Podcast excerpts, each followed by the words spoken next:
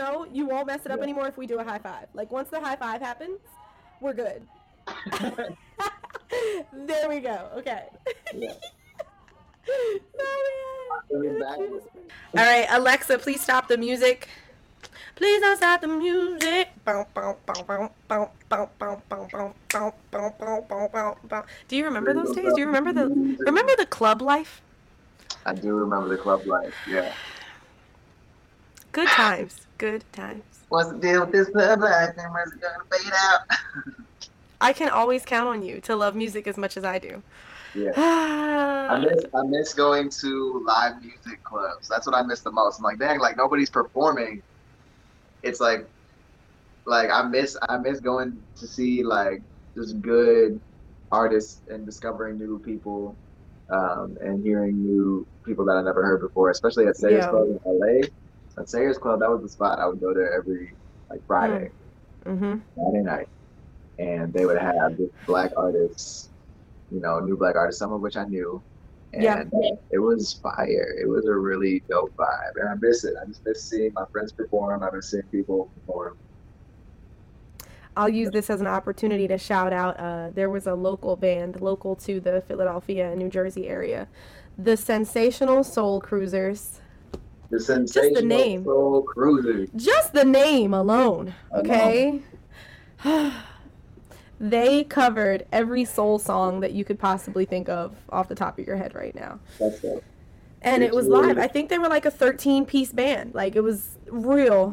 Then and when they would listen, I believe they had four horns in a horn section. And when they would conquer Earth, Wind, and Fire tracks, yes. yes, yes, they had a soprano that would kill that yo. Nice. I love you. Did you get to watch the uh, versus battle last night? So yeah, I popped in and out. Unfortunately, I couldn't catch the whole thing, but like the few minutes that I tuned in, and Ron Isley was uh, working on uh, giving me a baby. Like I was, I had become the virgin. He was working on making me pregnant when I did right. tune in, and then the other snippet that I caught after Ron Isley sang like a baby making song was D-Nice DJing the whole thing. Like he was the one that was yeah. controlling what came next. So yeah. Ron Isley was making babies all across the world, all over the world. The world. And then yeah. after he finished, he went to go sit down, and Earth, Wind, and Fire had to jump up. And I want to say they did. It wasn't Boogie Wonderland. It was like a super dance track. So Ron Isley had me like, mmm, mmm. Then they switched it. I was like, oh, Boogie Wonderland. Yeah, yeah. I'm like, why did they switch it up like that? Right. It was. Yeah. yes, yes, that's what it was. And I was just like, yo, the fact that they can still get up there in that in that higher range. Yeah. It's crazy. Um, so before we officially get started, I do want to continue to just have a comfy conversation, but I also would like to know if you don't mind grabbing headphones of some sort because my echo, unfortunately, is coming through. Okay. Um, there are so many things to unveil in this conversation today.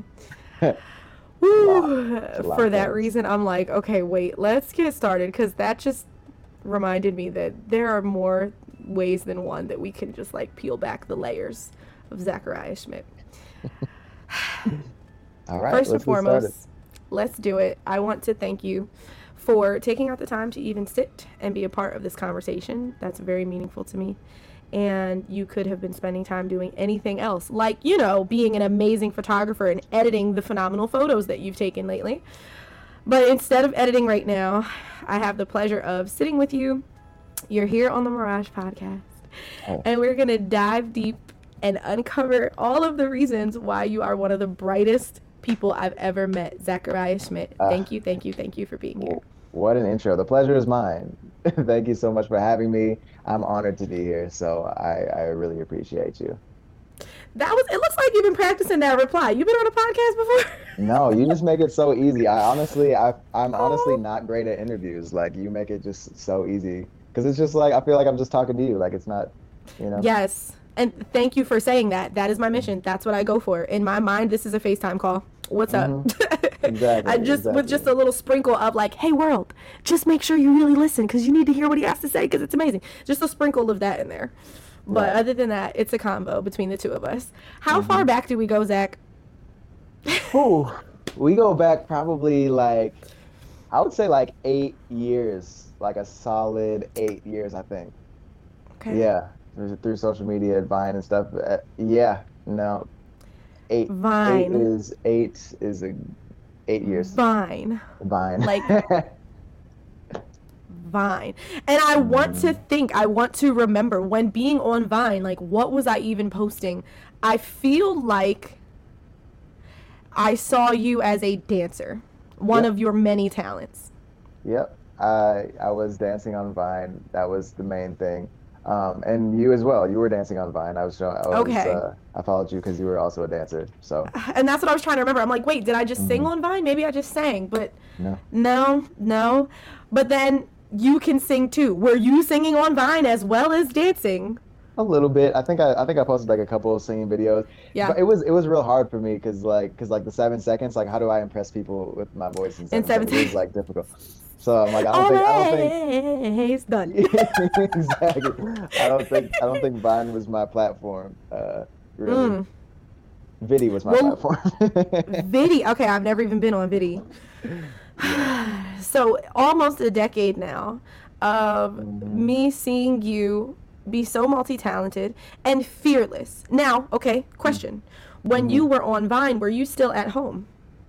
I was still at home. Yeah, I was back home Okay. in Wisconsin. Yeah. Wow. Okay.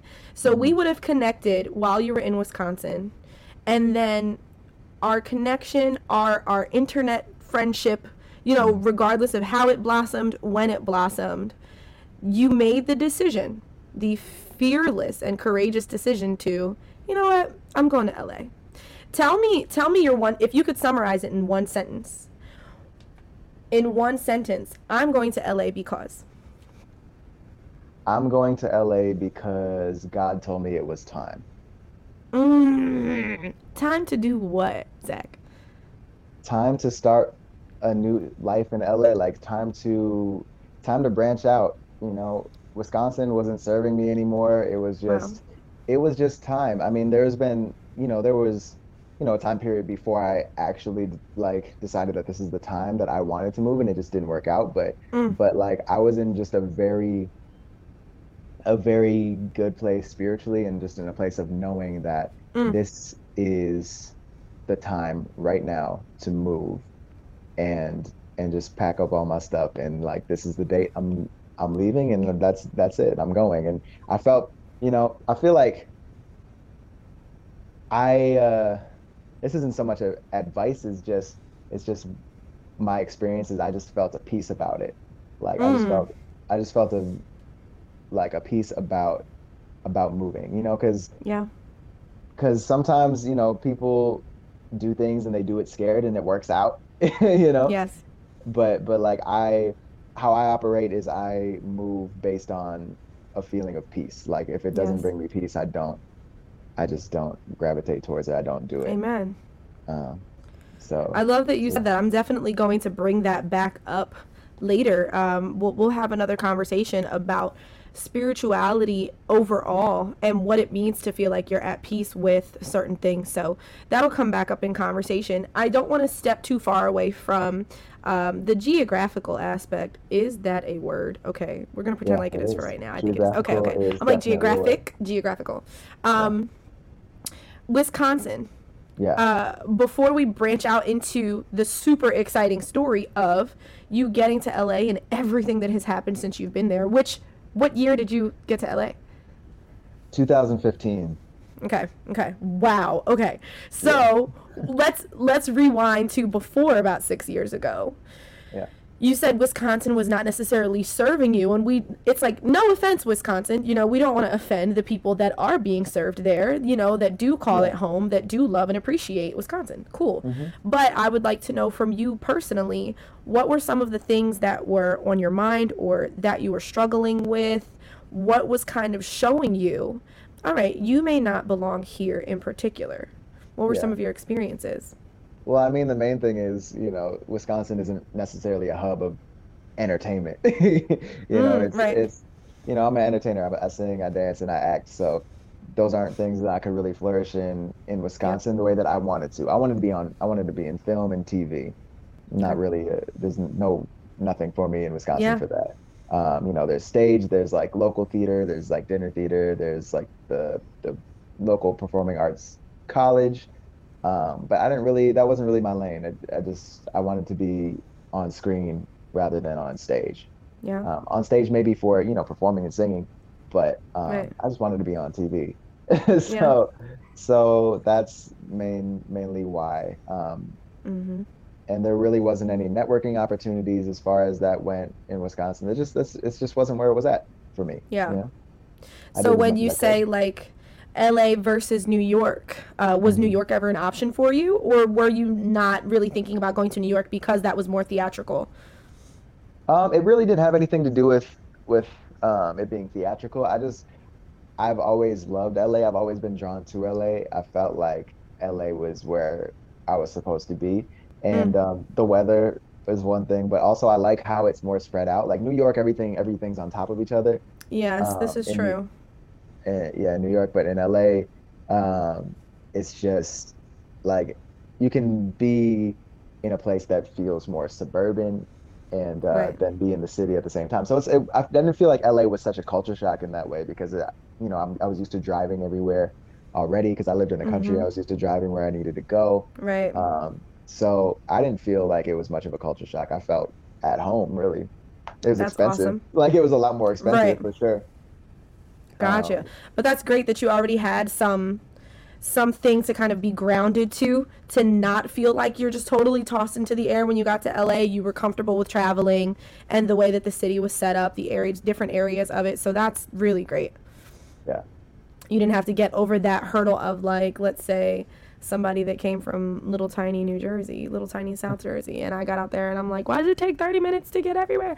Um, but yeah, okay, cool, cool. Um, Wisconsin experiences. So you were saying because you wanted to be on TV, there's not a lot of that there. What are some of the things in terms of watching TV, being in, being inspired by things that you've seen on both the big screen and the little screen? Where was your desire to Yeah. be on TV born? Where was that birthed from? I think um I think what it what it did I, I've always loved movies.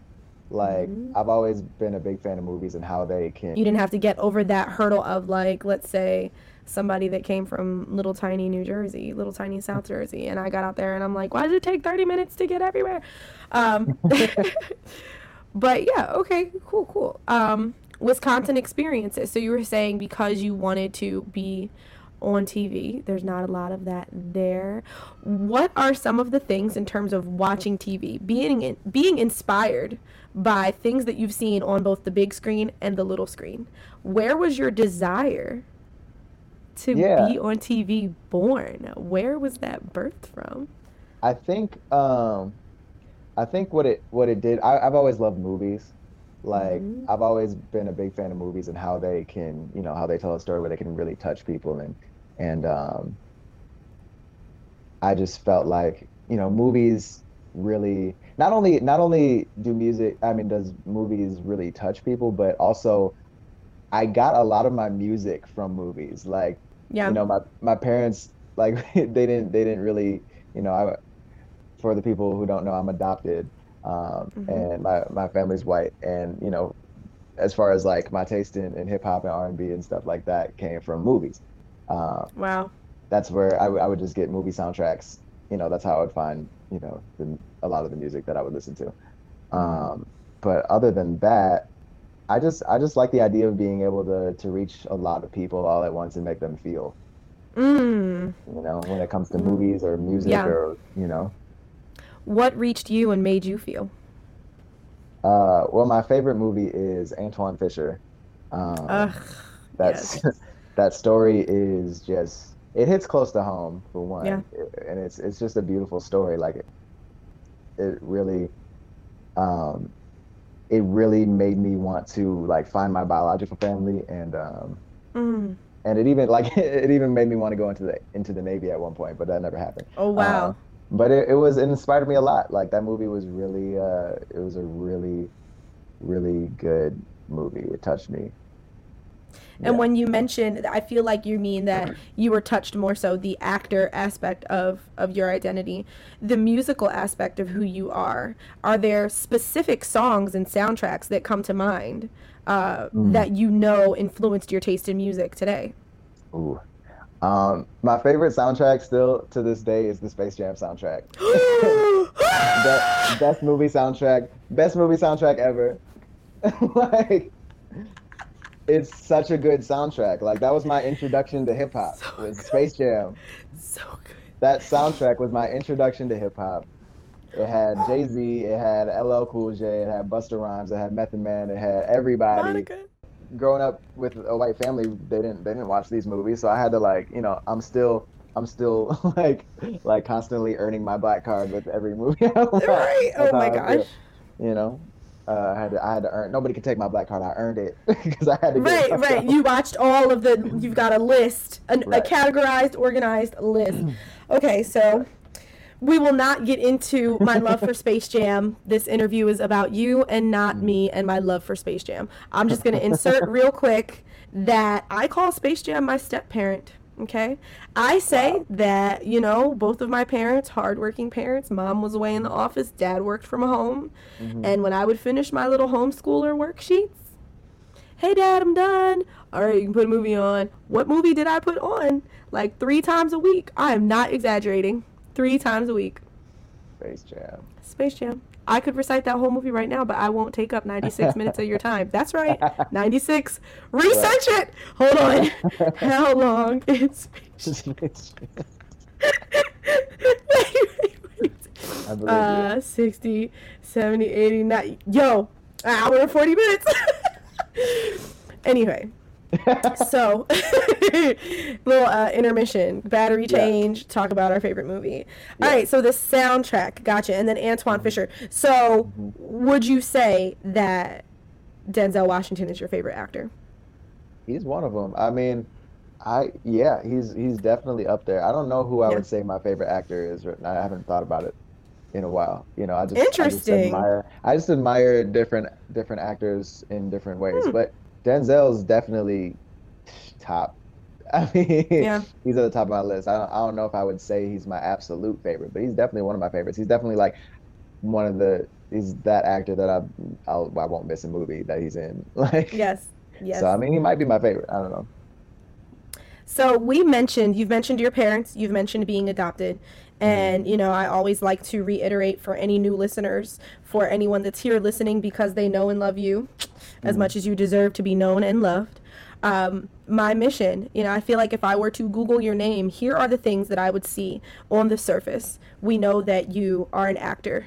Uh, we know that we know that you've been casted for many things. We've probably seen your face in a few commercials. That's real talk.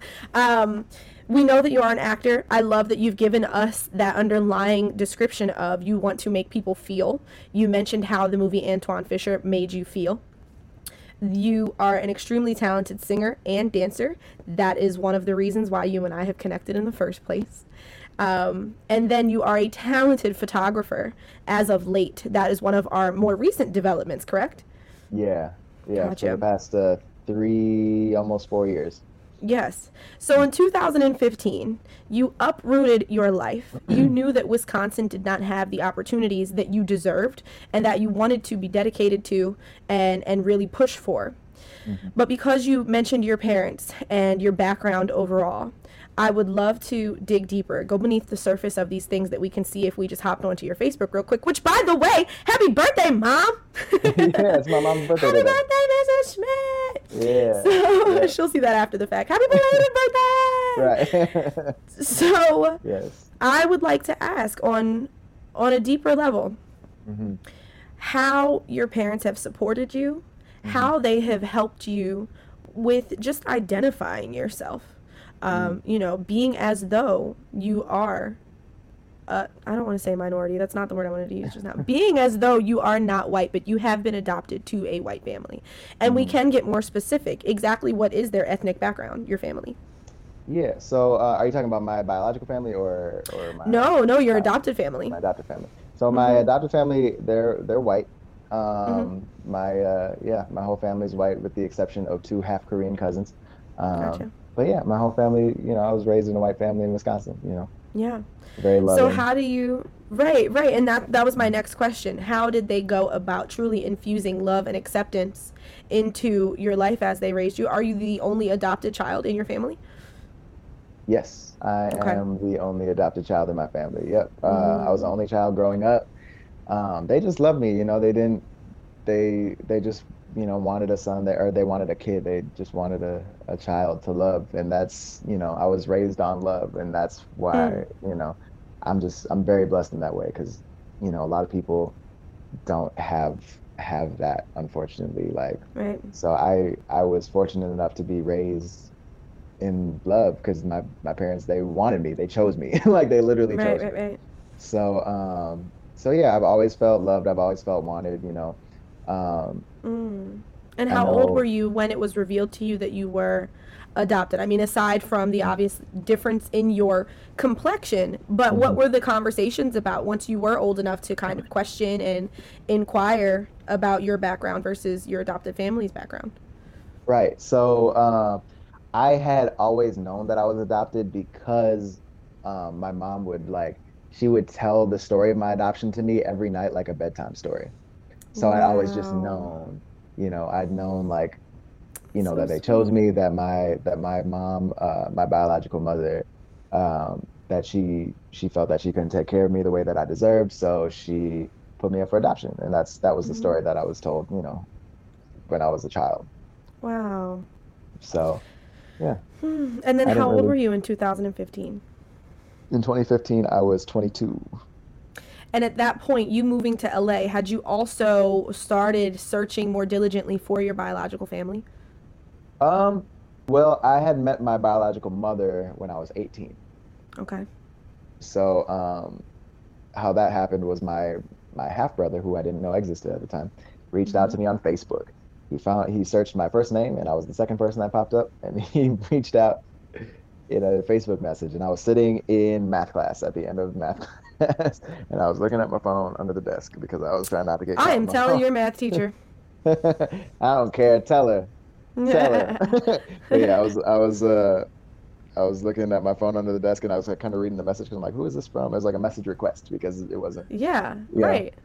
And I'm like, reading it, and it says, "Hey, please don't disregard this message." Something, something, blah blah blah. I'm Brandon, uh, and uh, you know, uh, my my mom gave my brother up for adoption when he was a baby. Um, you know, you you might you might be him basically. And I was like, holy crap. Whoa. And I was- how old is Brandon?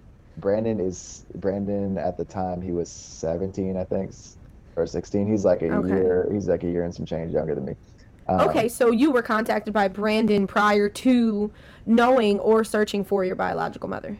right Wow. Okay. yeah hmm so so I mean I Mhm. was I was I was thinking about searching for her but Yeah. but then out of the blue just like, you know Mm. they just kind of came into my life which was really really kind of crazy and great uh, but I was just like I remember sitting in math class and I was just like and the teacher's like, uh, Zach, what, what's going on back there? Why are you so excited about math? No, she- nobody's didn't. nobody's excited about math.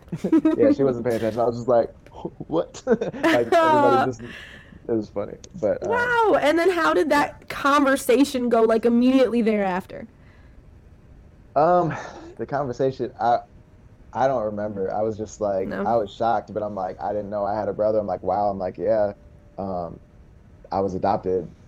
Like I guess I'm I guess I'm your brother. And then he's like, Mom wants to talk to you and I'm like, all right. So before we speak on the transition from Wisconsin to LA and how your adopted parents tie into that, as well as your biological mother, knowing now that you were in contact with her prior to moving to LA. 18 is a crazy age for this to happen. Do you agree? Yeah, I mean I I had wanted it to happen at 18, but wow. I uh I, wasn't doing anything to make it happen yet, and it just did, you know.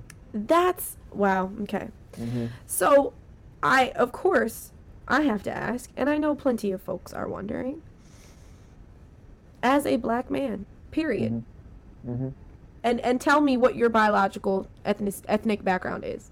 hmm Oh, uh, my my ethnic background is it's black and white. I got some some Irish and German in there, and uh, Mhm. some Nigerian, and uh, Cameroonian, and you know. That's right. all- You did. I think I don't remember if you sent it to me or if you posted it, but either way, I do recall seeing all of your percentages. Yes. Mhm. Um. So According to Ancestry.com. right, right, right. According to them. yeah, Uh, a disclaimer: If I'm wrong, it's on y'all. Ancestry.com. yeah, yeah. You know, they're, they're Um, constantly updating the DNA, the uh, the uh, the technology. So it could, Right, it's exactly. changed before. It has changed. It went Nigerian went from one percent to sixteen percent. So we'll or something like that. Yeah, That's it's a big- huge change. It was a big jump, but it was like early on. It was like one percent. We're like, you know, they're Yeah. updating their their uh, technology. So Gotcha. Right. So Yeah. let me ask this in in the most fluent and fluid and safest way. Do you think or do you know that society perceives you as a black man? Is that how you identify yourself when you check the stupid boxes that I hate by the way, checking the mhm. boxes? You know, is this how you identify yourself? yeah, yeah. I mean, it, it's been apparent to me, you know, Right. through, through different experiences in my life that I am a black man, and that people see me as such. You know. So I'm glad Um, that you worded it that way. How have your adopted parents um, navigated those experiences? Um, I don't know that they have. I I think that I I don't um you know I feel like they just they just loved me the best way they could. Right. You right. know, it, it was never necessarily about race. They didn't Yeah. they didn't really take the time to educate educate me on the different um you know on like segregation or slavery or any of that stuff or Yeah. you know, or what it was, what it's meant, what it means to be black in America, because they were Right. kind of oblivious to it. They didn't know, you know, they grew up in Wisconsin around all these white people. They weren't around any black people, like Yeah. really their whole lives. So, um, or very few, if any. Right. Um, so, So so yeah, I mean, I just kind of had to figure it out by Right. myself. Right, right. And that's my next question. While I'm scared to ask, I have to ask what did teach you? How did life teach you outside of the obvious textbook in school esque things? Yeah, I mean, you know, there was I dealt with some some racism in high school, and you Yeah. know, some uh, you know, it wasn't it wasn't like a lot of it wasn't um, like crazy or like Right. crazy bullying or life threatening. There's just like people, you know, would make fun of me because I was different. Like kids would make fun of me because I was different. My skin was different. They were just, it just showed how ignorant they were because like this one little kid called me China boy because that's the only other ethnicity that he knew apparently. Really? I don't know. Yeah, he was like a, in kindergarten and I was in first grade. I'm just like, all right. Uh, I'm like, I'm not Chinese. it's so funny to think about. I'm like, That's hilarious. I know, I'm but- not Chinese. But yeah, you know, the uh, the racism got worse from from that on. You know, like in high school, um, there's this one kid that like that like threatened, made like a like a threat with a noose, and and I'm just like, you Hmm. know, it was just it's just apparent like nobody, you know, my friends didn't necessarily like see me as not necessarily they didn't see me as black, but they would forget sometimes, and they would say they would say black jokes around me, and then they realize I was right there, and they're like, "Oh, whoops!" Like forgot. Right.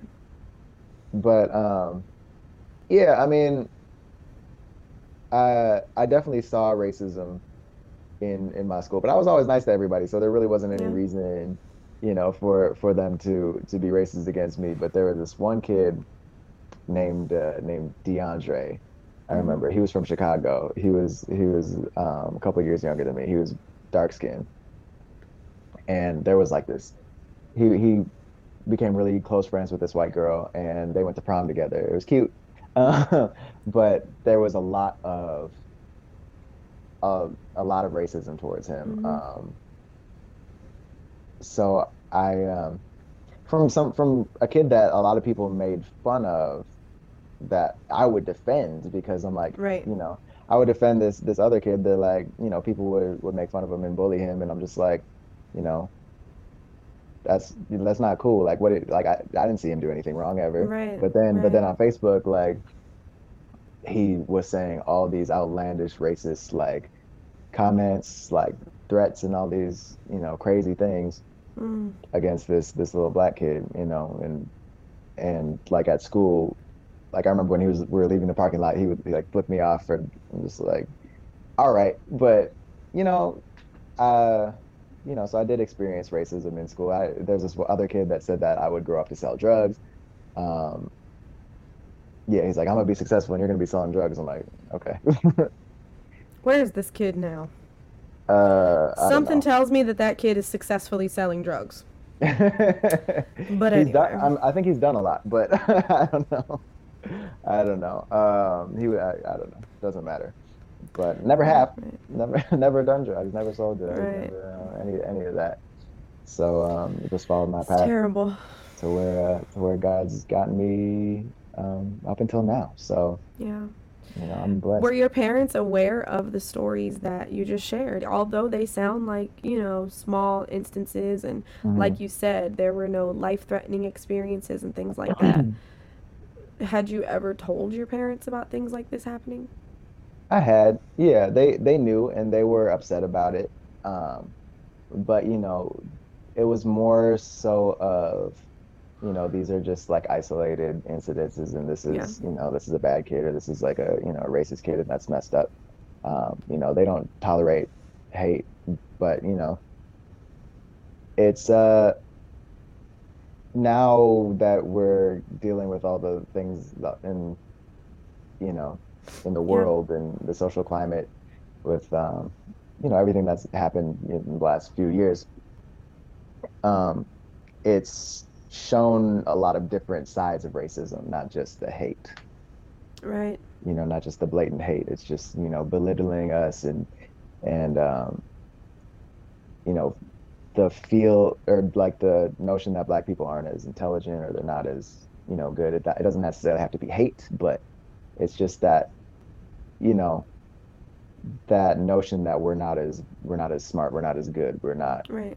as um, successful and, and things Right. like that so And depriving us from certain opportunities because of that preconceived notion, that false preconceived notion.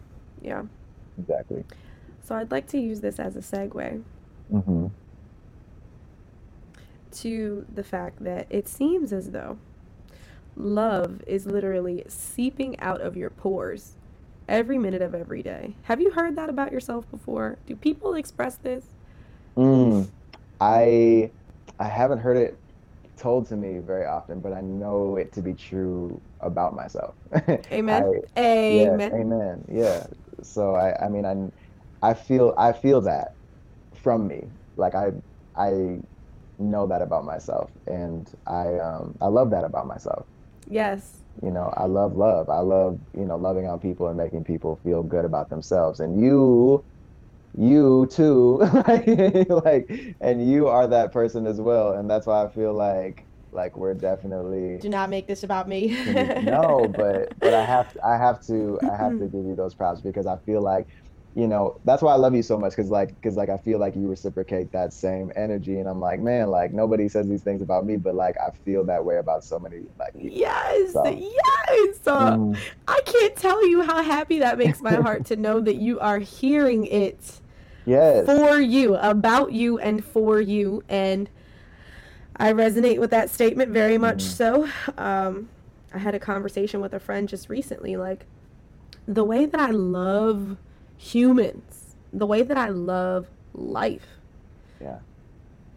the way that spirits and the world is so vivid to me. I see it. Like I every color is constantly every color of a person or of a life experience is constantly popping out at me like it's this vibrant three-dimensional thing. Mm, And when becoming a photographer or a videographer, I started to realize I am doing this because of the way that I see and value people and life. But unfortunately, there was a flip side to that. It's like, wait, does anybody else see it this way? Does anybody else see me this way? Anybody? No? Okay, it's okay. I'm gonna just take these pictures. I'm just gonna show you in real time and just wait for you to see the video or the picture that I tried to use to capture this thing the way that I feel it and the way that I see it. So like I just got caught up in it was like one conversation I had with a friend. I got caught up in that wow, this is a family function with every single one of my family members. My heart if it could explode with the amount of love that I have for my family. So I'm watching these videos and I'm looking at these pictures and I'm like, wait, I'm not in any of them. not in a way that makes me sad, but in a mm. way where it's just like, does anyone see it that same way? Is anyone looking at this picture full of these beautiful spirits and saying, oh, shoot, there's another beautiful spirit missing? Darn it, Ava was the one behind the camera. Mm. She wasn't in the camera. I get caught up in that, like, I don't know. That was totally a tangent. I love that we reciprocate and reflect this thing that it's clear that we both share. Yeah. Um, and what I wanted to ask while we're slowly but surely moving away from childhood experiences or mm-hmm. experiences as an adopted son, did your parents raise you spiritually or religiously? Um, did they reinforce? I mean, it's clear you have said multiple times how love is their movement, how love is their, you know, the factor that they truly infused into raising you. It shows. And they did a, yo, mom and dad, y'all did a beautiful job, okay? All right, Thank just you. I want them to hear it because it's so mm-hmm. real. And I think mm-hmm. as a person that just loves understanding people or being attentive to people the way that I do. Mm-hmm. I definitely don't just look at and converse with Zachariah Schmitt. I absolutely the reason part of the reason we're having this interview right now. I love to see what the roots are beneath this beautiful tree that is you. And your adoptive parents, they are like those first biggest roots. They have put in the most work. So to see how loving you are, to see how much love and beauty you exude, it's like, yo, what did your parents do, dude? I want to know. I uh, want to know. First of all, you're a poet. Like you speak so beautifully. You made it about me again. I got cover again. No, I'm, no. I'm sorry. No, I'm no. Thank you. i appreciate that. but um, yeah, as far as as far as the religious aspect, I mean, I was I grew up Catholic. Um, that's that's. I mean, I went to church. Um, I didn't. I, w- I went to church a lot. I wouldn't say mm-hmm. every single Sunday, but I, I okay. went to church a lot as a kid. Um, but I just felt like with the Catholic uh, Church, it wasn't it wasn't uh, bringing me to my full potential uh, mm. spiritually. Um, so after I got confirmed, um, you know, I my parents said like you can do whatever you want now. like wow, you go to church, yeah. you don't have to go to church. And, and there was times I would I would go to church on my own, the Catholic church, but um, I started going to to this other church that my friend uh, went to. He went to it with his girlfriend, and then I met a girl, and uh, he's like, "Oh, she goes to the church that we go to." I'm like, "Oh, cool." So I started going to that church, and uh, you know, it opened me up a lot more. It was a Pentecostal church, and uh, nice. And I started learning, you know, how to have a relationship with Jesus rather than just you know a religion. So yeah. um, you know, and I knew the things about God, like I like because I knew that you know he was merciful and that he loves us, and I, I held on to that because I because love is my language. Like I understand love, so yeah. like so like but in Catholic Church, what they teach and like how they're so like you know it's very Old Testament. So like what they were teaching in the church, um, certain things just didn't line up with what I knew was love. Right. So I was mm. just searching for what is they say God is love. What does that mean? And yeah. and how do I experience the most of what kind of love God has to offer? Wow. So, you know, I I started going to this Pentecostal church. It taught me a lot more. Um, then I started going to this non-denominational church years later, and uh, I just, you know, I kind of got in the community a little bit and started uh, going to group things and, and just yeah. learning more about about God and like you know, in 2015, early 2015, I I just had like such a great relationship with God, and I had um, I was just in a really really good place spiritually, and I and I mm. you know had been. I felt like I'd been there for a while, but also like I just had my own personal relationship with God. I didn't feel like for a long time I didn't feel like I had to go to church for that relationship. I just yeah. felt like, right. you know, I just felt like you know I understood who God was, and yes. you know when I started getting more into the community of it, like in 2015, and going to um, these different like little retreat things or whatever. Um, it just it just brought me to a place of just just knowing that I'm good and that the decision that I want to make with going to LA it's I mm. needed this before I could come out here and I felt like mm, it was mm, wow. I felt like it was just when I when I left it was it was time. And I felt wow. peace, I felt like I said before I felt that peace about it. Mm. Um, but yeah, I had always been I feel like I've been spiritually hungry um, for for my whole life really. Wow. Yeah. So.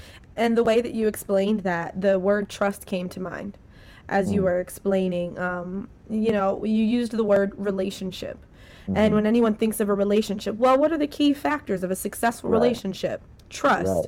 Trust. So to turn inward and establish this spiritual relationship with God, you could trust that He was going to take care of you, guide you, lead mm-hmm. you, communicate with you however you saw fit, so that you continue to put your trust in Him. He was also trusting you to make decisions that were aligned with the path that He was putting before you. That's just wow. Wow. Yeah. I hear you. Exactly. And and when well, it's funny whenever anybody asks me for for advice about moving to LA, they're like, they're like, what advice do you have to give me? And I, I just, I'm like, let me get my I'm pen wing, out. I'm like, I'm winging it, dude. Like, I'm just like, trust God. Wow. That's the only, that's the only advice I, I really give them. Like, trust God with everything, mm. with everything. Mm. He'll always mm. provide for you, you know, you know, no matter what, and he'll always guide you in the right direction. So trust, yeah. trust God. That's so this may advice. sound like, yeah, this may sound like an abstract question. I'm gonna try to put it together the best I can. Okay. Uh, moments. Are there any moments that truly stand out where you caught yourself in I don't know, but I trust you. You know, what are there specific stories that you could tell to just be like, yeah, no, there was this aside from the obvious like, all right, I'm changing my life. I'm uprooting. I'm going to LA. You know, are there are there mm-hmm. more intricate or detailed exchanges and experiences that you've had where you're just like, yeah, yeah, I absolutely had to put my trust in him. I don't I mean, I feel like my level of trust with God is like like I don't even when I know that it's God, I don't even question it. Mm. Like like I just do it. I just move. like I I'm just obedient obedient in that way. But um there was never like a really moment, but um there was definitely times where I I couldn't pay my rent and then all of a sudden the money would just drop like out of the wow. sky basically and and i would just have the right amount so that i wouldn't be homeless like yeah like um yeah yeah and um as far as my living situations go yeah there were times that like i would i was not in an in a place where i i could really pay rent. And i moved in with yeah. with my my friend. That they weren't paying rent at their place. It was just like a really like very unique ex- like situation where where they didn't have to pay rent. And right. they're like, you know, we could use a roommate, you know, to deal with like to help with the utilities and whatever. Uh, so so I moved in there and I just had to pay a utility bill uh, every month mm. and that helped me out for for a while yeah. until I could get you know a new spot so um so yeah god's always he's always provided always always like no matter like when i lost my car like he got me a mm-hmm. place to to stay because i couldn't i couldn't drive and do uber and lyft or any any of that stuff so um or you know postmates or anything so uh mm. yeah that's that's when like my friend called and asked me how i was doing and she's like you could stay you could stay here we need some help with this and that and i'm like okay like definitely, because I had really nowhere else to go at that point. Right. So it was just perfect. So, check it out. Mm-hmm. You said when people ask me for advice about moving to LA, I just say mm-hmm. like trust God. He won't let you down, etc. Mm-hmm. mm-hmm. I just want to take this moment to say I truly love this podcast. I love the opportunity to have conversations like this, and I thank you for being a part once again because um, your willingness is allowing me to do something that I enjoy so much. So, the question that was given to me, I'm very grateful for. When people ask you for advice to move to LA, you say trust God. Mhm. If I were to ask Zachariah Schmitt for advice on establishing a relationship with God, what advice would he give? How does someone start? How does someone get to this place spiritually? Mm. Uh, I would just say, like, ask God for a relationship with Him, Mm, and I mean, and let Him guide you. I feel like there's just, you know, because not every church is for everybody. Not right. every church is going to lead you to a relationship with God. Not, you know, and I feel like you have to, you you just have to be spiritually open. You have to put that out there. You Mm, have to, you have mm-hmm. to, you have to speak it. You have to say, I want God, I want a relationship with you, and and let it come in the way that that it comes because because God's listening. You know, He's going to make it happen. So He's going to bring people into your life. He's going to bring a community into your life. He's going to bring somebody into your life to show you how to have your own personal relationship Mm, with God. So I would say, I would say just be open. Don't expect God to be a genie and just, right. you know, grant your wishes and and just appear out of out of thin air and materialize and like make make Doesn't work miracles happen. way. Just just like, you know, it, it really it really doesn't work that way. It's like because people really try to test God and be like, God, if you're real, let me lift a car or something like ridiculous. It's like it's not Right. it does it doesn't it doesn't work that way. So um I would just say stay in in prayer, stay in um stay in belief and and knowing that God is listening and um Hmm. be patient and be open. You have to truly be open. Um so open your heart and um yeah, be patient and listen. Listen, be obedient because when you feel that strong that strong urge to do something, that strong feeling that you're supposed to do something, listen to that feeling and and Yeah. do it. You know, Right. it, it can it, you, it might take you out of your comfort zone, but you know, it's it's there for a reason. So listen to that feeling. Now, is there a defining moment for you um, where it was clear to you that the relationship had begun? You know, after you voiced that it was something you desired, after you did open your spirit um, and believe that the relationship was going to continue to develop and get stronger. Are there defining moments for you where you know that he was just like, hey, hey, taps you on the shoulder, like, hey, I'm here, I got you? Does anything come to mind? Um, I mean, once I once when I went to the uh, when when I went to the Pentecostal church, I, I caught the Holy Ghost for the first time. Um, it Mm, was interesting. Like I don't know if that was the moment. mm-hmm. I I don't I actually don't think that that was the moment, but it also um, it also got me connected with a bunch of other believers, and it kind Yeah. of just took me because because the Pentecostal church is interesting. Sometimes like the way that they like when you get the Holy Ghost for the first time. Um, I feel like they kind of convince you that you got the Holy Ghost because they're telling you that you did, and they're like Right. all around you. It's kind of like a, it's like a peer pressure thing sometimes. Right, right. Uh, but I mean, other than that, I mean, I feel like, I feel like me just, um, I'm trying to think of an an exact moment because I feel like there has been, because I've always known that God was there my whole Yeah. life. You know, growing up Mhm.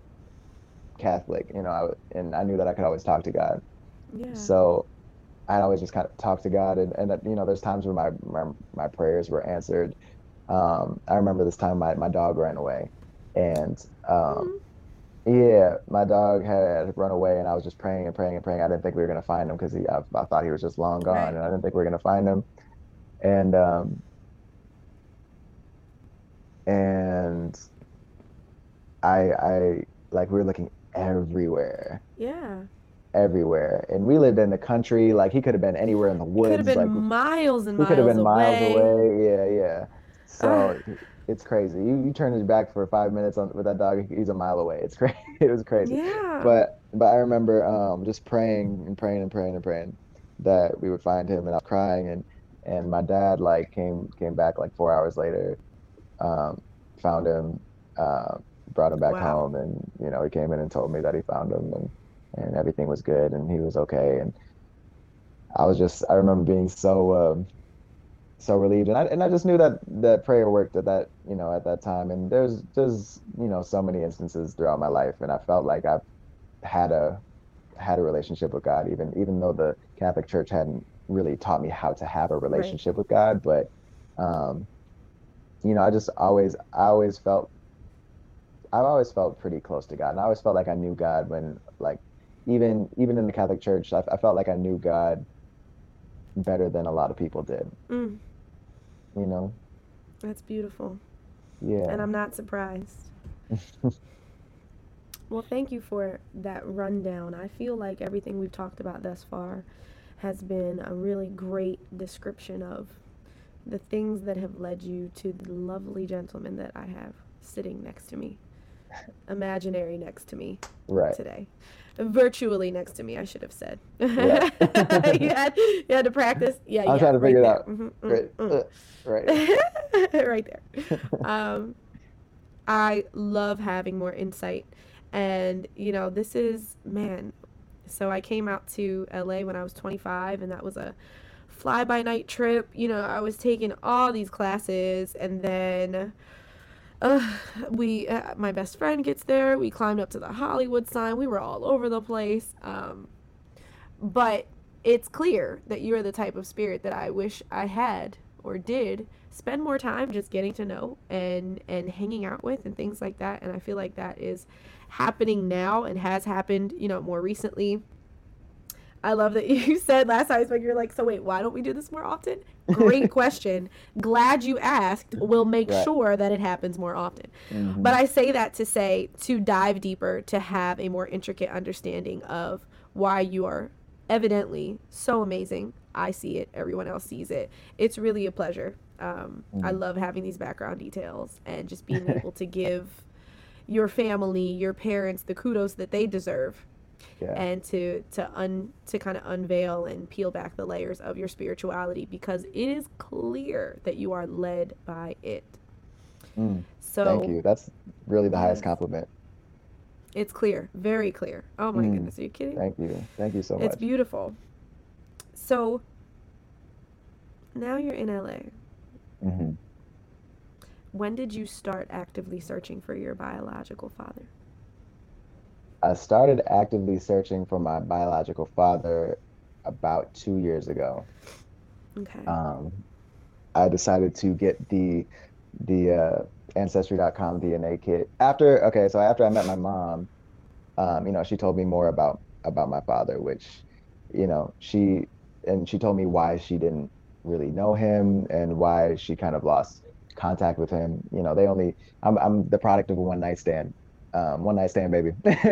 so mm-hmm. uh, you know, my my mom lost contact with my dad um, after I was conceived. So so the only thing that she could tell me is what she remembered from that night, which was his his name and his uh, birthday. And the reason that she remembers his birthday is because they have the same birthday. Mm. Like so, she she looked. She remembered looking at his ID because she didn't believe him. she didn't believe that their birthday was the same sure enough, they have the same birthday. She remembered his first name, but I, but not his last name. Um, yeah. So I had those two things to go off of. So I did the DNA test, um, and and I got the results back like a month later, and I started reaching out to these DNA matches. I'm like, okay, so now I have DNA matches. Like they're, matching me up with everybody in my bloodline that have taken the DNA test with Ancestry.com. Right. So I started reaching out to people. I'm like, hey, this is what I know about my dad. I'm trying to find him. Um, can you help me out? And you know, some people were were asking their relatives and asking around, was like, hey, do you know him? And you know, um, I had a couple people say that they they knew was my dad's name was Bobby. Um, yeah they said they it's like that's his name on his birth certificate. It's Bobby. Um, right. Not so, Robert. Right, not Robert. Bobby. So um, so yeah, there's some relatives that were like, yeah, you know, Bobby in Indiana or whatever. Um, I'm like, okay, cool. Then could be it. They're like, I don't know what his birthday is, but it ended up that that wasn't him.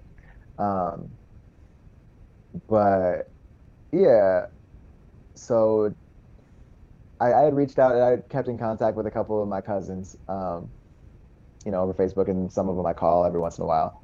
Mm-hmm. And um, I had a conversation with my cousin, um, Deb, Deborah, about a month and a half ago, like two months yeah. ago. Okay, and, freeze. Wait. Mm-hmm. I have the whole timeline in my brain. I was uh-huh. asking the years. So you started actively searching for your father in about 2019, which means that you mm-hmm. went out on a limb in 2015 and you had about four years of Los Angeles adventure and success. So prior yeah. to what you are about to share, I'd like to mm. move chronologically. Yeah. Tell me about Zachariah in different ways that he has grown because of this move to LA, different things that he has experienced because of this move to LA. How did those four years go before we get to like the most incredible development in your life, regardless of where you live? Um, right you know because there's just there's so much growth to come up i mean it's one you op- you uprooted your whole life this is a huge yeah. lifestyle change for you mm-hmm. but when it comes to pursuing an acting career you're singing you're dancing tell me about those first four years in la and and how they led you to become who you are today all right, so boom. Uh, so I get to LA, right? No, okay. So me and my me and my best friend, we uh we took a road trip to LA together. So um, you know, he ended up flying back, but um, I got to LA, uh, and like it was like the third day in LA. I end up on a movie set. uh, there it is, folks, and that's it. So go and ahead, 2021. yeah, yeah, no. So, so there's this. I was following somebody on Instagram, and and she's like, "We need people for this movie," and I'm like, "Well, I'm in LA now what's the details? Boom. And she hit me up and she was what like, What did that feel like, Zach? What did that feel like to have been there for three days and all of a sudden it's like, well, you're on a movie set now. Right. Uh, it was crazy. Um, my, my best friend was with me. He didn't he didn't believe me. I'm like, hey, he, he was like half asleep. It was like 9:30. We had just been, you know, we'd been driving and like we went to the beach and we went surfing the day day before or whatever, and and he was like passed out and I'm like, hey, wake up. He's like, what? I'm like, we're gonna be in a movie tomorrow. He's like, what? what are you talking about? And I'm like, just, I'm like, we're gonna be in a movie tomorrow. We gotta wake up at this time. Just like, I'll wake you up. He's like, he's like, all right, whatever. so, I, so in the morning, I'm like, hey, uh, I don't know if you remember this, but uh, you know, we can be in a movie today. Like, literally, let's let's go. I gave him all the information. He's like, are you sure? Is this like a is this like a real thing? And I'm like, yeah. He's like real is skeptical. It a scam. He's he's yeah. Is, is it a scam? I'm like I'm like the pay is fifty dollars. It's not a, it's not like it's not a scam. Like it's like it only it's it's a and like we're extras in a movie. It's not a scam. Like it's not it's not that big of a you know of a right. deal. It's like the worst scam in history, if anything. like we don't have to pay. They're gonna pay us fifty bucks. But but I'm like yeah, let's go. And we were in Palos Verdes, so we had to drive all the way to Van Nuys to this set. Um, oh wow yeah so and and before i before i moved to la i'd been looking for a job right? My my friend um my facebook friend kayla she had just moved to la like a couple months prior from arizona. She's like she's like hey if you're still looking for a job i'm the bar manager at this restaurant in hollywood. Um you know i could get you a job. I'm like all right bet cool. Um so i just say that to to say the rest of the story. So yeah. So i met so we're on set we're waiting to get started like breakfast is getting made and everything. Um, we sat down with some other extras at this table, and there's a kid named this guy named Greg. Uh, and he was, you know, t- I'm like, you know, how long you been acting? What are you doing now? He's like, oh, I'm not, I don't usually do background, but I'm doing this for my, uh, for like the, the people that own the restaurant I work at as a favor. I'm like, okay, that's what's up. I'm like, what restaurant is this? He's like, oh, it's this, this like uh, Asian fusion restaurant um, like a lot of celebrities come in and stuff. I'm like, oh, that's what's up. That's really cool. Um, and he's like telling me stories about these different celebrities and, and whatnot. Right. right. And I'm like, who's in it? I'm like, what is this movie? Like, who's in it? He's like, oh, I think Columbus Short is starring in the movie. I'm like, what?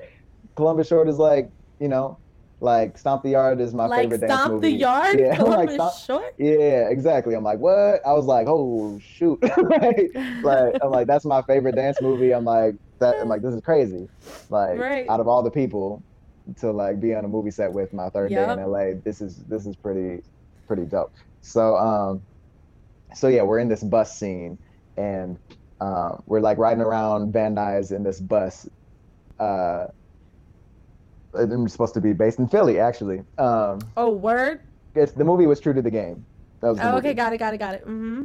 I don't know if you've seen it, but um, Nope. but I But- remember Columbus Short starring in True to the Game. I do recall this. yeah. Mhm. So so we were we were all on the bus. Um, it's Columbus Short and uh, Erica Peeples, and uh, and my my friend who had to cut out of the movie because he looked in the camera too many times. uh, so funny. He was of the only, I think he was there's the only, always one. he was the only white boy on the bus. Um, it was great. But but yeah, like I, I got to like talk to Columbus and tell him that like you know Stomp the Yard was was my favorite dance movie and everything. They they had me they had me stand in for him. And they're like, you know what, you kind of look like Columbus. Like you could actually you, You, could be his brother. Yeah, like, like, you can you can. Like like recently, like the newest headshots I took, I'm like, yo, I look like Columbus. But uh, You do like, though. Oh my yeah. god. so they're like, you could be his brother. It's like, why don't you stand in for him? I'm like, all right, cool. like, uh, so I, I stood in for Columbus Wow. in a couple scenes. Um, but yeah, I got to meet him, and then Erica Peeples, um, she's she was great. She's on um, she's on All American now, uh, Yeah. and she's she did True to the Game too, starred in that. But um, we became cool actually. We became we stayed in touch. We became friends. Um, Yes. and also and also um, the the boyfriend of the girl that I was following on Instagram who got me the opportunity. He is um, Malcolm David Kelly, who played young Antwone Fisher in Antwone Fisher.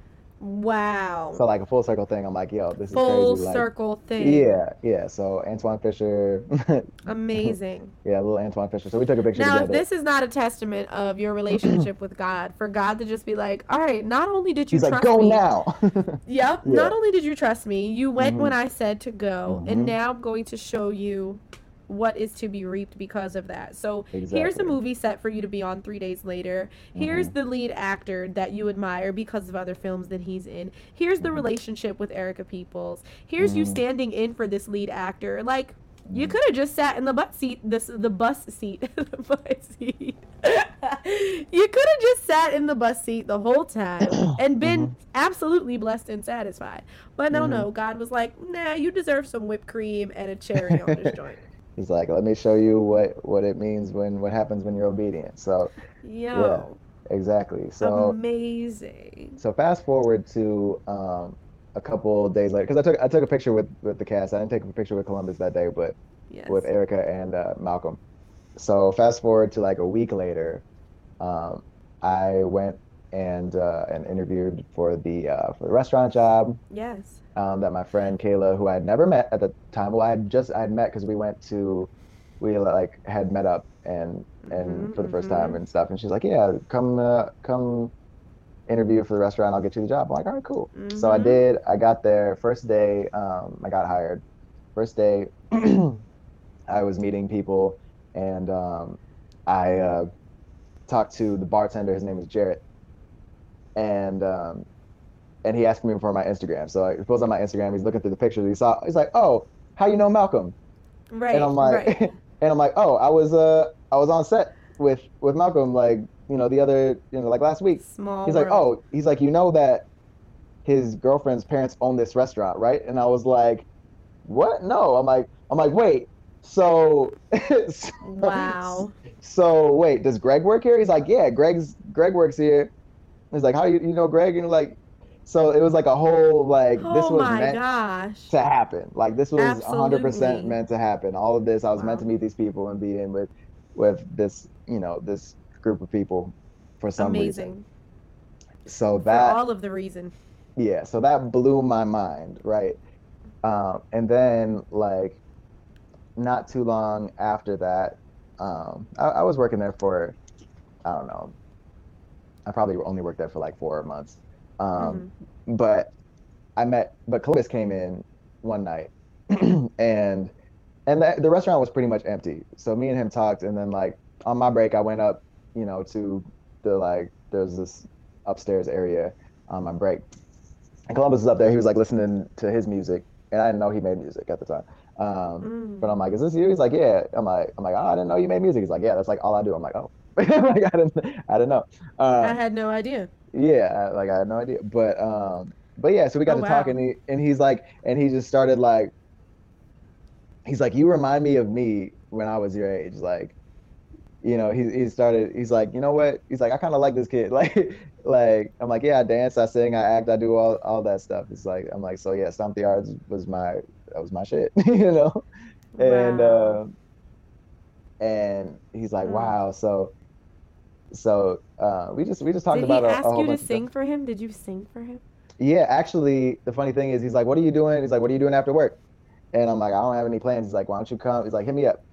I'm like, "He's like, he gave me his number." He's like, "Hit me up after you get off." I'm like, "All right, cool."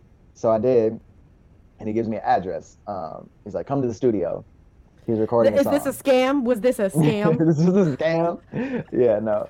Uh, he's, he's like, "Come to the studio," and uh, I'm like, "All right, cool." So so I come to the studio, and he's in there recording you know some songs for his album and uh, he has me jump on some some background track that's all i'm to say about it That's so super cute because you look and feel and sound so much like him overall. So like, that's Yeah. so neat.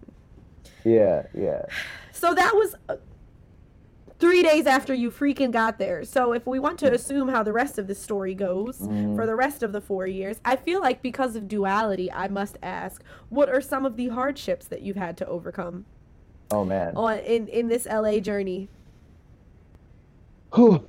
man um just man trying to make ends meet and uh Yeah. having you know I, I'm, i've never been the type of person that likes having a nine to five so um trying to just hustle and drive and Yeah. and uh, and you know I had a lot of issues with my car, you know, breaking down and and different things, needing new tires all the time because I was driving constantly. Um, That was Mm. really expensive. Um, but yeah, living situations. I lived in a hostel when I first moved out there. Wow. It was a long-term hostel. I lived in there for a while. Um, Yeah. Yeah not not the best not the best situation uh you know i had to share my room But it with was four all worth three it. other people it was all worth it yeah but Mm. but i would i i don't like having i didn't like having roommates like that like just being in the same room with people so i was i was gone a lot i was not i was Right. not home a lot i was just basically there for a bed and a shower and and that stuff so it wasn't comfortable Yeah. it was it was very uncomfortable in fact Right. Uh it's like I never I never told my parents this because I didn't want them to worry. But like I lived in my car for a little while. yeah, I never. Yeah, Is this going to be revealed to them? Do you want me to cut this part out of the interview? maybe I don't know. but I, don't know. It, it would be it would be it would be revealed to them. Yeah, they would. It's like I did live in my car for for a little while. I never I never told them because I didn't want them to worry. Because I mean it's it's just I preferred that to living in the hostel. Like I told them I was living in this terrible situation. Wow. Yeah. but I, I'm just like at this point, I would rather live in my car because I don't have to pay rent, and like rent was way too expensive in this in this place, and it was just Yeah. like I would much rather just live in my car because at least I have privacy in my car. Yeah. I don't have a bunch of people around, and I can be wherever I want. I don't have to live in South Central. I can live in Burbank, or you know, somewhere Wow. that's, That's not. deep. Yeah, That's deep. So your car was an RV for all intensive purposes. pretty much, pretty much. I, I, uh, it wasn't a big, it wasn't a big car either, but Right, um, right. it was a Chevy Cruze. I remember. I we Mhm. you and I did converse on the phone at one Yeah. point while you were living in your car. I recall. Mhm. And what I recall about that conversation is that you did not sound down about that at all. I wasn't. I You was were actually. I still- was legit happy. Like I was so much happier living in my car than I was than I was at that hostel. Like I was just like, and yeah, I was. I was completely happy. And I. Perspective. Yeah, exactly. I I was so grateful to have a car and just like living like living in my car. I would wake up with a smile on my face and thank God every Yes. day. Like, and I didn't. Did y'all and I, I hear didn't. that? And I didn't tell my parents because they're more practical than me, and they're like, "Move back home," and I'm like, "I wouldn't, I would never." And you're like, "I'm not doing that. It's like I'm I'm not not, I'm not gonna do that. So I'm glad you said that. Had you told your parents, they would have said, "Move back home." I feel like I Mhm. have to leave this part of the conversation, and I don't know. We'll talk about it later. No, Had you, can told your it parents, okay. fine. Had you told your parents, they would have said, Yeah. "Move back home." Had you Mhm. moved back home, fill in the blank, please. Had you Right. moved back home, blank would not have happened. Had I moved back home, I just I wouldn't be happy. I wouldn't be happy. Period. Like th- there's a lot of things that have happened, you know, for me, but there's I mean that's that's just too much. I just wouldn't be happy.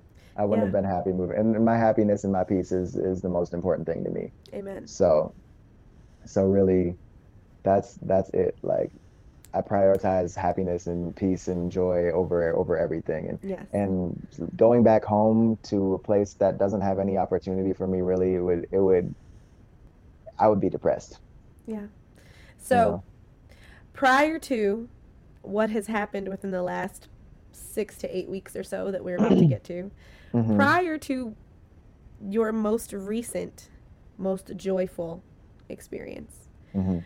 What pops into your mind immediately without thinking about it as the most joyous moment since living in LA? Hmm. most joyous moment since living in LA. Gosh, there's so many things. Oh, There's that's beautiful. I was just wondering so- if you were going to say anything about Stevie Wonder. That's all, but no big Oh deal if you God. don't. no, I'm Look, kidding. I I'm kidding. I'm wish kidding. I had I wish I could have met Stevie Wonder. I mean, could meet I mean, I'm going to meet Stevie Wonder. Let's just put Oh, I'm, yes, I'm you just are. gonna say that. I'm going to meet Stevie Wonder. I did meet his daughter. That was pretty great. Um, but yeah, and I did go to his concert. Um, it wasn't the first concert that, of his that I went to. I went to um, Stevie Wonder's House of Toys um, a few years ago in December, and that was amazing. But I felt like my the concert that I went to in Minneapolis with my mom five, six years ago, six years ago now, was Yeah. even better.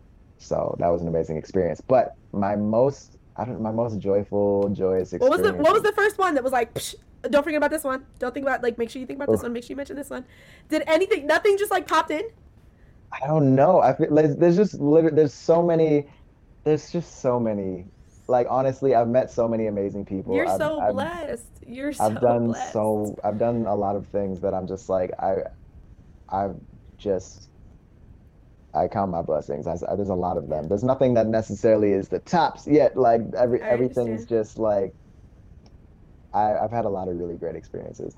I you know what I did I did get to sing a duet with Jordin Sparks. That was pretty incredible. like that, was pretty great. Like such a joyful moment. Yeah, that was Did- what amazing. song? What song did you guys do? We did a whole new world um, from Aladdin. Oh, Karaoke. We sang karaoke together. It was amazing. That's so awesome. yeah, Y'all, please hear his voice. Are you gonna bless us with some singing before we? before I don't know. I don't know. I I I do need to warm up. I do need to warm up No, my no, vocals. no worries, no worries. I was going to ask a, an actor question. You know, is there a favorite persona that you have Mm. to to embody? I feel like I feel like I I want to be like in romantic comedies, but like Uh, like like really like like I feel like that's my that's my lane is like yes. the romantic side. Like I'm Oh I've always God, been a hopeless romantic. that. But I like, Right. but I like Judd Apatow's like his brand of humor and in his romantic comedies. Like I don't want it to be cheesy. I want it to be like legitimately hilarious. Like I want to I want to be funny. Like that's. Yeah, Like, I I, was to be going. funny It's and funny. romantic. Yeah, you read my mind because my question Mhm. was going to be like, what's the epitome of that role in your opinion that that we can all you know go watch right now? Yeah. So yeah, good stuff. So a serious romantic comedy. yes. Or, no, a funny romantic comedy, a goofy one. Like a goofy romantic comedy, but like But not, where the love is real. Yes, where the love is real, like a real romantic comedy, like not not like just a cheesy, Right. predict super predictable, you know. I'm trying to think what's okay. You know what just popped into my head? What? God, I love this man. Uh, P.S. I love you. Very love you. Uh-huh. serious romantic comedy. It was Okay. funny. But Is, which Gerard one? Which Butler, one is that?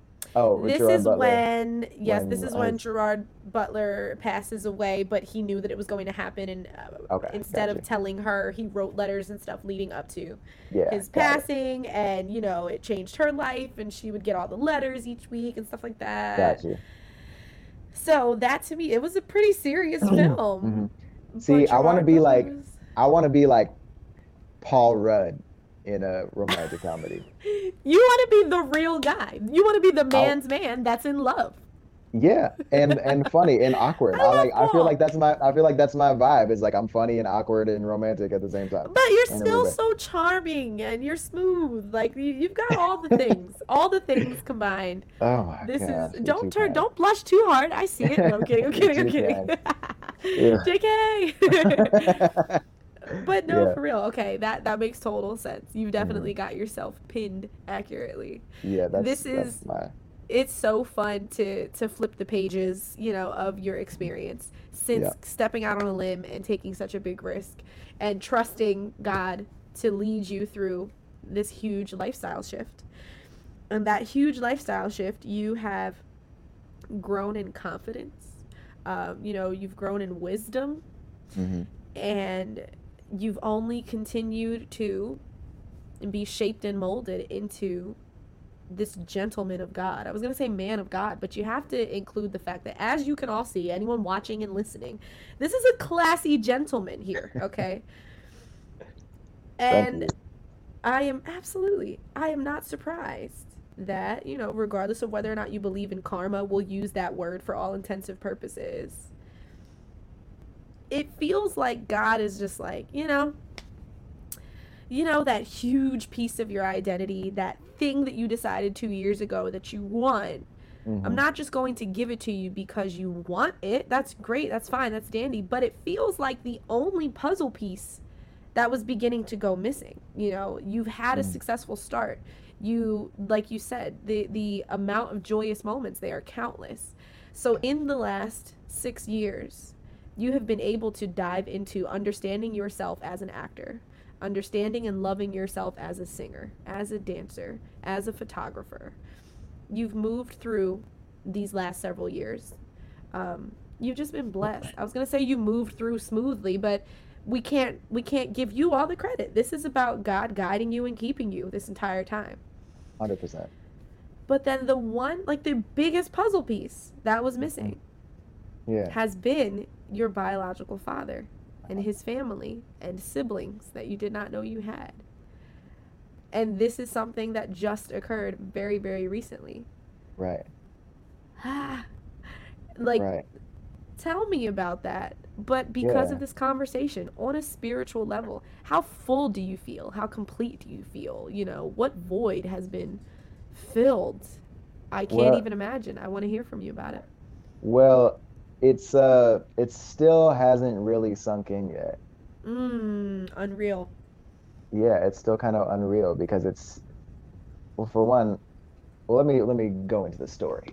Let me let me you know what? I'll even let me. Uh, I'll I'll give you a story mode. Here you go. Here you go. Yeah, Not me.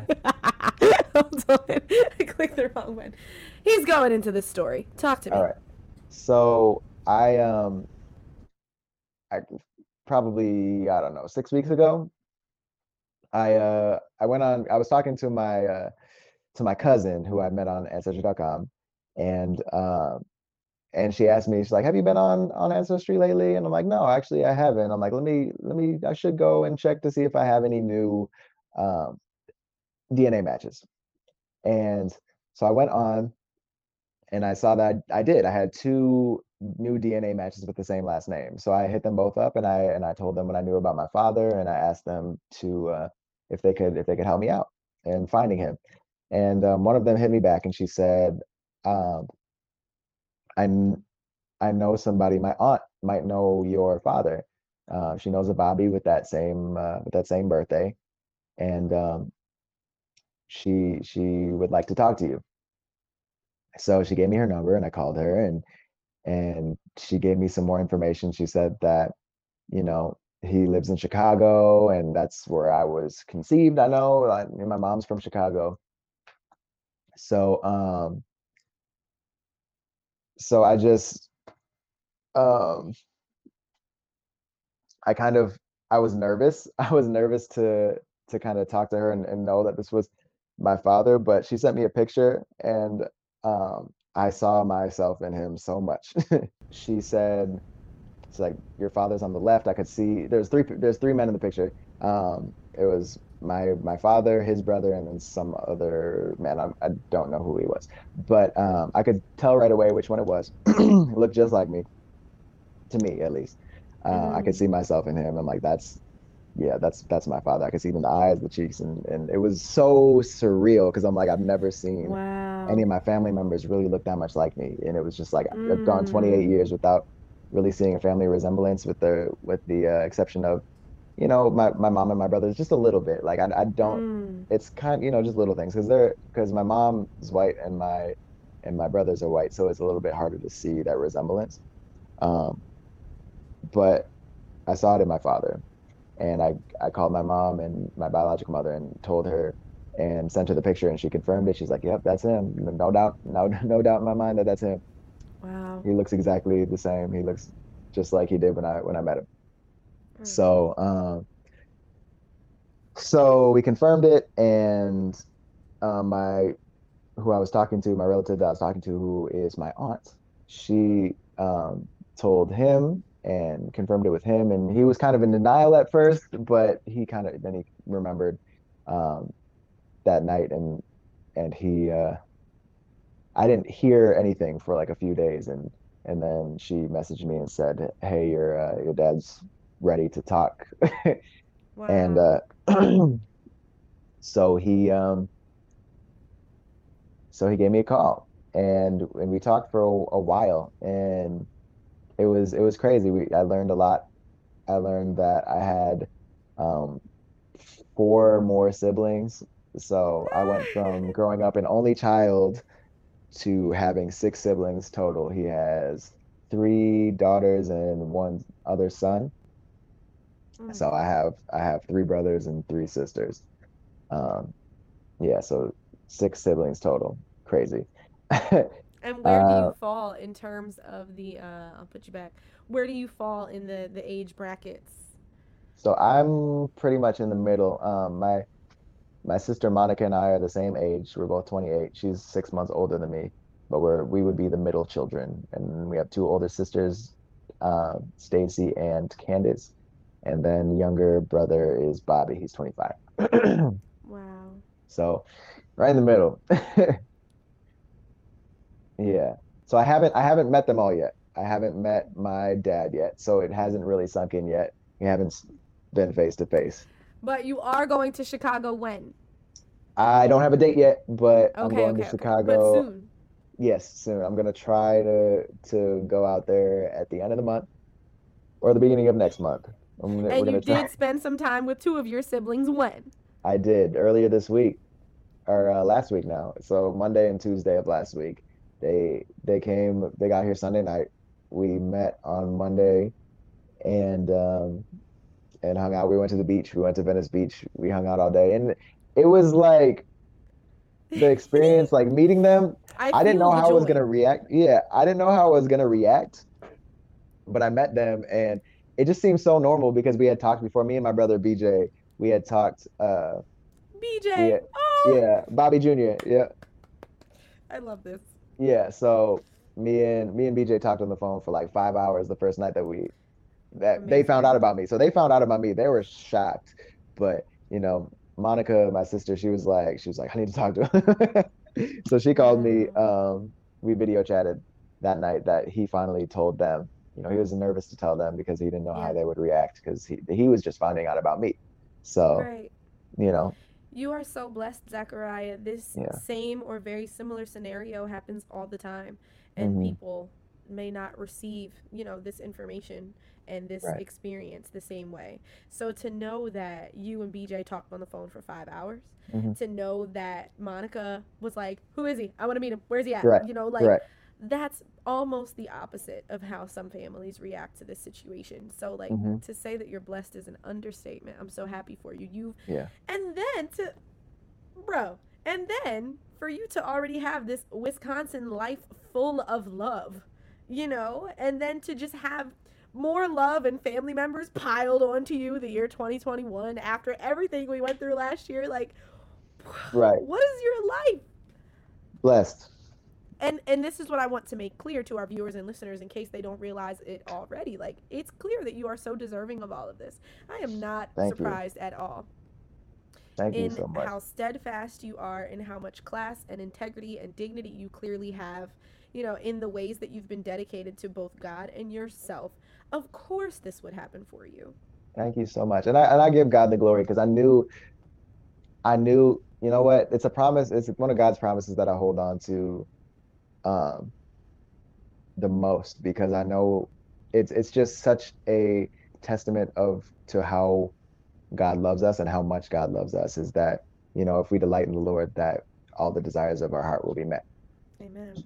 And there was you know i don't i don't doubt many things. Like if it's something that i want that i feel that i want in my heart like i know that it's going to happen so like even if nobody else believes in me or nobody else knows it i believe that it's going to happen because god said it was going to happen because i love god and i and i am unashamedly love god and you delight and um like it says yeah and and i know that that i will get the things that i I want in my heart because God put those desires in my heart. That's right. not for no reason, you know. So mm. so um with this there was a very, you know, logically there's a very good chance that my father wouldn't want to meet me. He wouldn't want anything to do with me. He who he who knows like he could have been dead. I I don't I there's so many unknowns. So many unknowns, yeah. you know. So the possibilities were endless, but I knew this is exactly pretty much exactly how I foresee foresaw this going.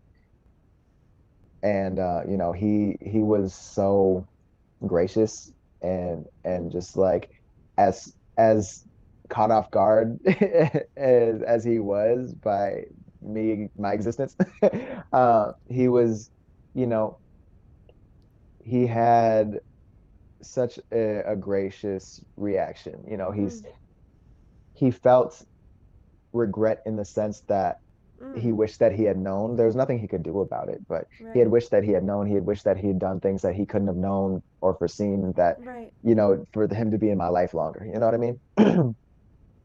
so he he basically told me like if I had known, like we would have we would have taken you in instead of you being adopted. We would have mm. taken you. Um, I would have raised you like you would have been with us instead of you know wow. regardless of what him and his his wife at the time were going through he's like you know we would have taken you in so wow. so um that was i just i just felt like so much love when he told me that i'm like wow like and, and it just made me realize like my dad it's like no, it just made me realize like my dad's a really good man. You know what I mean? Like my father's a, a really good man, and I feel like I feel like I got a lot of things from him that I didn't. You know, it wasn't even not to say like my parents raised me very well. Yes. They raised me with love. They raised me very well. But there's there's some things. There's certain things that I got that I that I there's certain things that I am that I didn't necessarily get from them that I just like I'm like, I am this way. But I'm like, I wasn't necessarily taught that. That's just how I am. I'm just like, yeah. there's just certain things about me that I'm just like, that's that's how I am. And um, I see where I've got where I got those things now. You know, it's kind of it's just really interesting to see. And like, yeah, my my father is a he's a good man and he raised his wow. his kids and you know he uh he's divorced now. Um but yeah, he he had four four other kids by by the same woman and they're they're all pretty awesome and they all love their dad and it's just it's just wow. really you know none none of them have any kind of like any strange like different issues with with him as far as i know like it's just it just seems like a really good he, he's like really good dad so this is beautiful Thank yeah. you for sharing that beautiful story. Absolutely. So I'm excited to meet him. I haven't met him yet. I haven't, but we've talked on the phone, um, you know, multiple times, and I just, uh, I just look forward to it. I look forward to meeting my other two sisters, and I look forward to meeting him and whatever else family that I'm gonna meet when I'm in Chicago when I go out there. Um, but it's been man. it's You been a really are, oh crazy gosh, you're development. on such a beautiful journey. Yeah, Mm, truly, mm, mm. truly. So I'm I'm really blessed, and I'm I'm happy to happy to be to be on this journey. And on top of that, um, when my when my brother and sister Monica and BJ were out here, Yes. they have they have other cousins out here. They have 2 Mhm. cousins out out here, and uh, I met one of them um, last week, Nadia. Um, I think they go by Paris now, but yeah. So Mhm. Paris. So I know I know them as Paris. So Paris is a model out here um, for Wilhelmina, Nice. and super dope. We like had a dope connection like right away. Yeah. So so we actually hung out last night like and Sweet. paris introduced me to to their brother tony so so tony So more uh, connections made already. I'm assuming yeah. that you're going to end up shooting with Paris sometime soon. probably i don't know we'll see um Yeah. hopefully that'd be cool yeah super dope model um and then um tony he lives like five minutes away from me like Are you serious? Yeah, if I, he lives around the corner. Like we all hung out last night. like we all we all went we went to get some uh some drinks and some food last night, and they came over for a little bit, and now we're we're gonna go sing karaoke tonight. So Oh, Yeah, well, let me be- get out of your way then, sir. oh no, it's gonna be it? I don't even know. it's it's early. It's it's early. It's only right, like early for you. It's like Yeah. that. Yo, that's look at listen. So many open doors that Mhm. clearly deserve to be opened for you Yeah. and to you. Mhm. Do you have any favorite moments that like pop into your mind uh, regarding the time that you spent with BJ? And it was BJ and Monica that were there. Yeah. Yeah. Do you have any favorite moments? Like in my mind, did you finish each other's sentences? Did you order the same thing at a restaurant? anything, anything Um, magical like that? They were BJ and Monica are really close. So they Yeah. they're like they have the same they're like we have the same palate and everything. I'm like that's crazy. They ordered um they're a little bit more picky eaters than I am, but they uh they had this burger. We went to the we went to the brunch and they had a Mhm. burger. I had breakfast. I feel like like I like breakfast food as my first meal of the day, like Oh yeah. almost no matter what. Yeah. Like I feel weird if I don't eat breakfast food for my first meal. Like egg, I need eggs and bacon and you know, or, so- or cereal, something, something breakfasty. I don't know, but um, Breakfast E. breakfasty, yeah, some breakfasty, you know. But it's more, it's more so the music. Our taste in music is the same. Like, like More Stevie were- Wonder lovers? yes, I got some video of us singing Stevie Wonder together. Like we were, they were harmonizing, and I was singing some Stevie. It was, it was crazy. I'm like, this is, this is so surreal. My brother Bobby, he really likes Bruno Mars a lot. That's, that's his, his guy. Um, Bruno's great. yeah, but yeah, me and Bobby have a lot in common. Like, like he he's a big movie buff, like more than bigger than me. Mm. Like I have like there's a piece of each of my siblings that I have like like my sister Stacy, she plays the violin. I used to play the violin when I was uh, when I was younger. Um, wow. same with Monica. I think Monica played the violin for a little bit, but Stacy still plays the violin. And Stacy sings too. I think she's the most musical one. This is such a magical experience. This Mm-hmm. Yeah. this needs to be made into a movie. That's that's the I mean I'm documenting it all, so so I, I want to, you know, eventually one day make it into a documentary. So, Amazing. hmm Yeah, it's gonna be pretty crazy. Again, Yeah, it's clear that you deserve all of this. And right now, you are on and popping as a photographer within the Yeah. LA area yeah, to bring to bring things somewhat full circle. So you just spent time with your newly found siblings in LA Mhm. recently. hmm We see you've got the setup behind you, you got the lighting, the backdrop, and I everything. got the lighting. Yep. and photography has clearly treated you well. Your photos, I love how vibrant they are. They're so Mm. the colors, the way that Thank you you. grade your colors in your pictures are beautiful. Thank you so much. And to know that you're so multi-talented and that success can and will come to you in a variety of ways. Um, you know, whether you're singing on a Columbus Short track or singing with Stevie Wonder himself, uh-huh. whether you are on yet another set of a, a huge movie, this has already happened multiple times now, whether you are dancing in carnival, like, and it doesn't have to be carnival, like, you can be recognized. You can be in uh, the next biggest music video. Like somebody mm-hmm. call Missy Elliott, please, because this man is talented. he needs to dance for Missy. The list goes on. I would. Your photography will be published one day. It will end up in a magazine. You will be a published mm-hmm. photographer. Mm-hmm. This is. It has. It has ended up in magazine. See, I didn't even.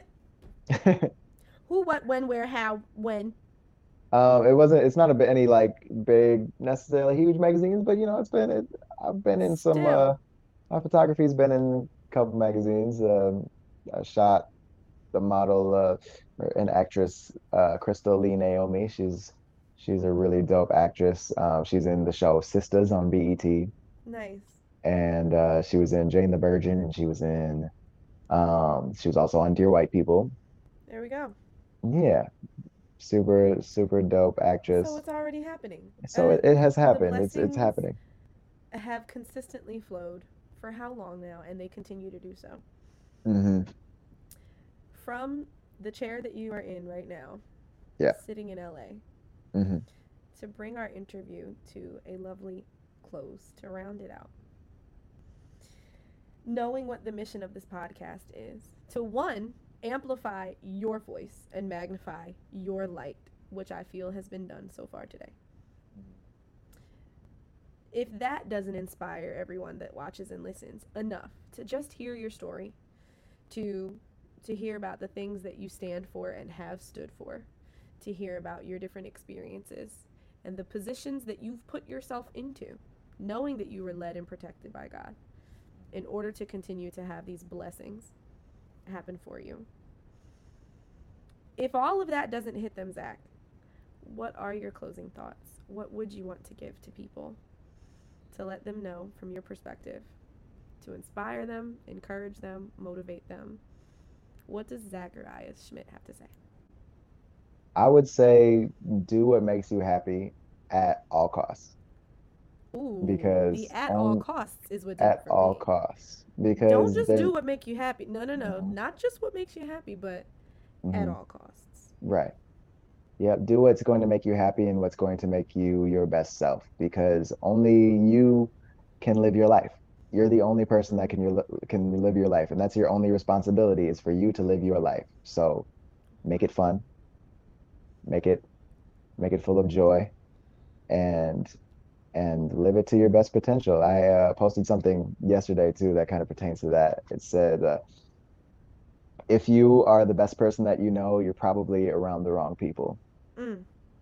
so surround yourself with people that are better than you to to elevate you you to new levels in life, and uh, don't be afraid to to uh, distance yourself from people who are holding you back. Mm. Because, like I said, only you can live your life. So you know, if you have to, unfortunately, you know, hurt some people in the process, not intentionally, obviously, but you know, if people people can't live your life for you. If people want you to do one thing and you know that those things are not for you, and you know that that their life is not, or what they're doing, isn't necessarily beneficial to you and what you know that you can do and you know that you're destined for you need to do what's best for you always. Mm.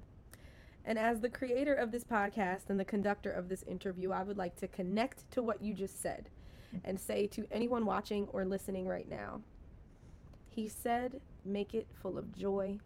He said, make it something that brings you happiness. And there is something that most likely popped into your head when you heard this from Zachariah the Great. That's my new nickname for you, Zachariah the Great. When you heard this, there was most likely something that popped into your head that you feel as though is not serving you, is pulling you down, is discouraging you. There was something or someone. And we're here to tell you that you have the power and that you can find the courage to release that so that you can step forth into your most authentic and joyful self. That is what I'd like to say after your beautiful words. Amen. Zach, why are you so great, dude? Look, I'm just I'm just a vessel, man. Like, but you bring it. You bring you bring the best out of people. I can see you. You made it. You made it super easy for for uh for me to say the things that I meant. You know. Yes. and uh, you made me feel very comfortable and i appreciate you and the way you conducted this interview was amazing you are extremely gifted in this area Stop. We Like- have to. You don't have to. Please keep going nope listen to what i'm saying Listening. please keep going please keep doing this because what you're doing is incredible and what you're doing is is needed because i you making you make me feel important you make everybody that that comes You in contact with you feel important and that is an amazing amazing quality to have Thank you. So I'm thank going you. to hold that. No, you're so welcome, and I really appreciate that. I'm gonna hold that very close, close, close, close to my heart. Um, I'm I'm really passionate about this. I love doing it, and I'm just grateful. i can tell i can tell However, when you love something you do it well. Yo, thank you. God definitely was like, Psh, "Hey, come on, girl. You know you want to do this. You know you're supposed to be doing this. Like that's unfortunately or not unfortunately, that's how he had to get it across to me. Uh, had to go through. I had to go over a few speed bumps before I was like, Mhm. all right, I can do this. so yes uh, I can't thank you enough. Oh, oh, absolutely. You're fine. It was all my I will listen. If you think of anything else, and and on a personal note, I want to share with you, as you were speaking about your siblings and your dad, I I absolutely was brought to tears um, when you were speaking about your father. But the thought of oh, see, it's about to happen again. Shoot, the thought of your siblings or new family members, eh, whoever they are, possibly seeing this interview.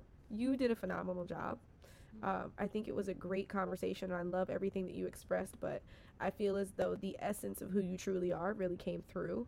So I kind of like had a vision of Monica and BJ like sitting together and throwing this on their laptop or something and just listening to you talk about your experiences before they met you, after they met you, how you feel about things and the way that they've gone so far with meeting, you know, finding out about your father and his family, but even before that, you know, your love for acting, the information about Antwone Fisher and and you sang with Jordin Sparks and like there are just so many little pieces that I know. I was to say I feel like, but no.